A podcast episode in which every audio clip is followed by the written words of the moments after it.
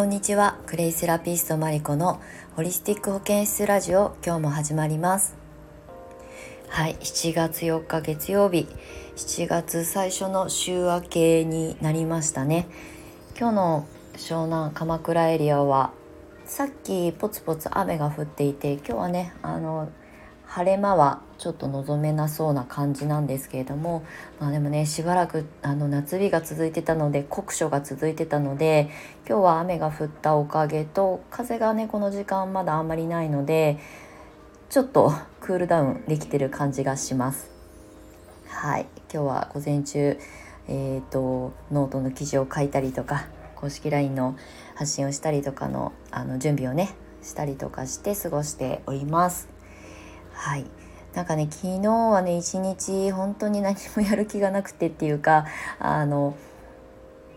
お家に引きこもってはいつも通りなんですけれどもなんかねいろんなことを新しいこと考えたりとか新しい人と出会ったりとか久しぶりにあの再会した人たちといろんな会話を重ねたのがこの週末ずっと続いてたんですね。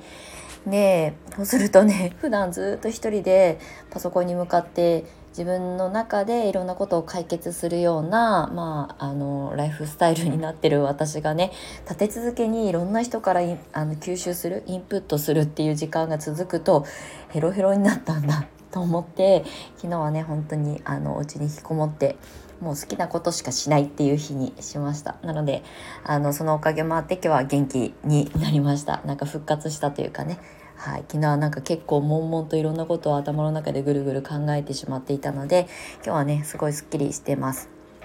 はい、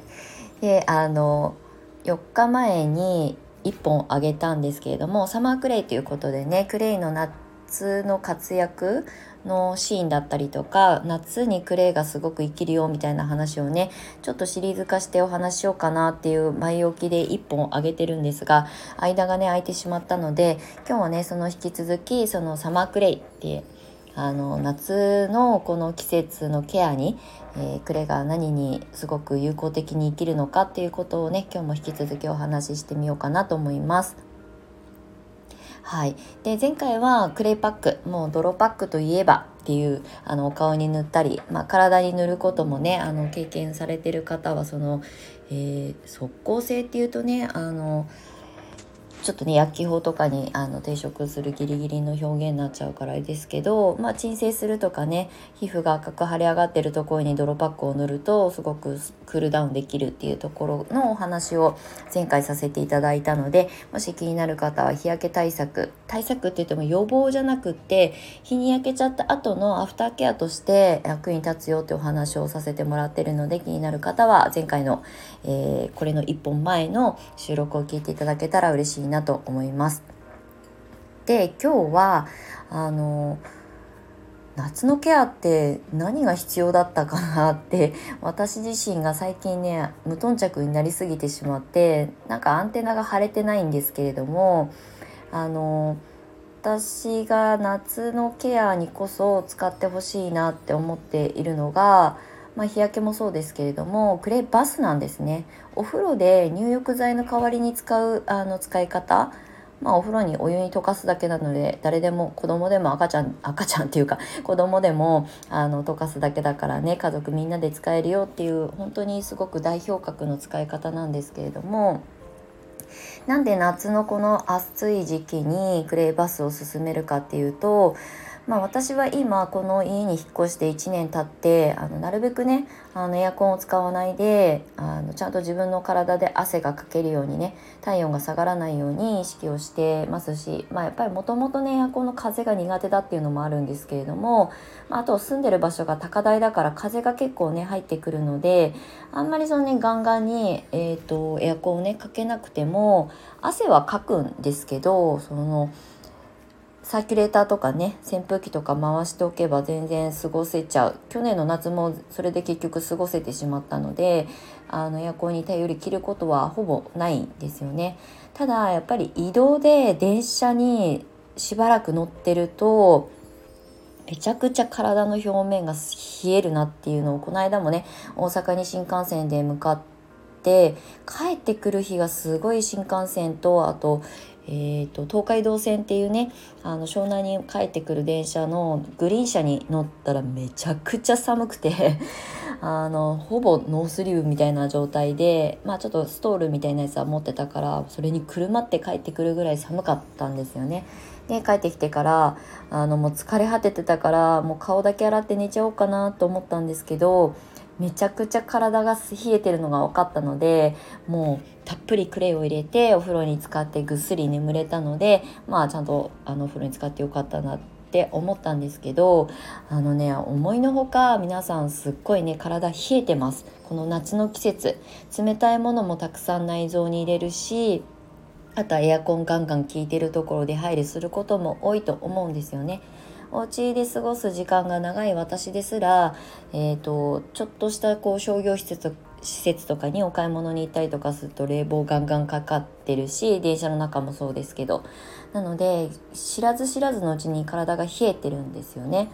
でそれを、まあ、あんまり高い温度じゃなくてもいいんですけど、まあ、40度から42度ぐらいのお湯の温度に、えー、設定してクレイを入れて私はお塩とかマグネシウムとかを入れてあの汗が短時間でかけるようにまあ、汗で老廃物が出せるっていう比率っていうのはすごく少ないんですけど汗で出せないものあ出せるものは出した方がいいのでやっぱり汗をかくってすごく大事だなって思っているのでやっぱり夏こそね入浴あの全身浴をしてもらいたいなって本当にこの間大阪から帰ってきたその新幹線の帰り道であまりにも寒くて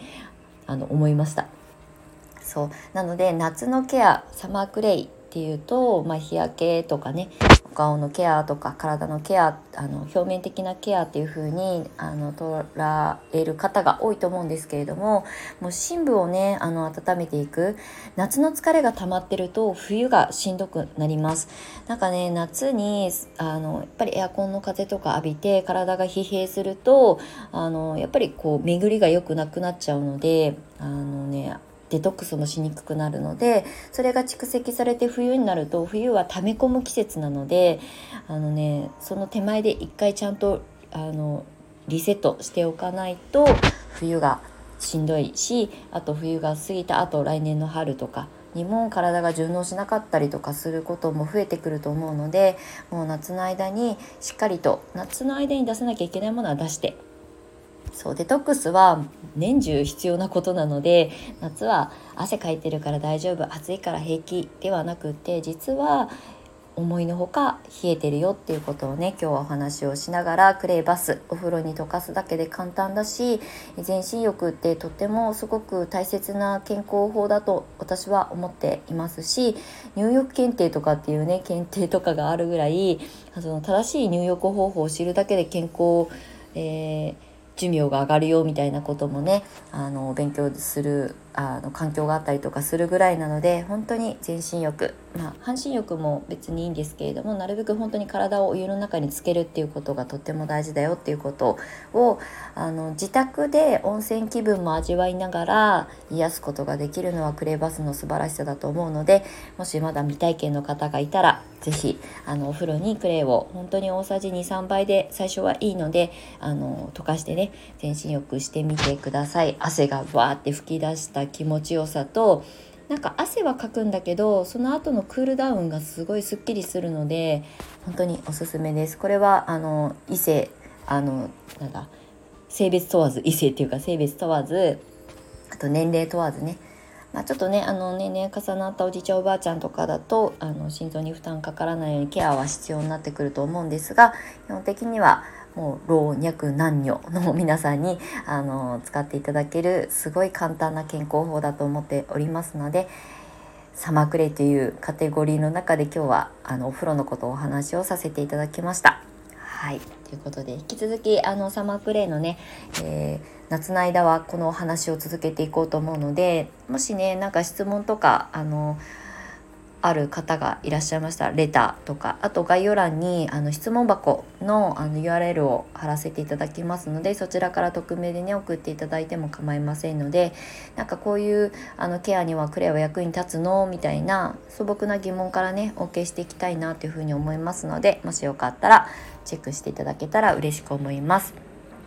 はいということで、えー、7月最一番最初の週明け月曜日、まあ、まだまだ4月始まったばかりとはいえども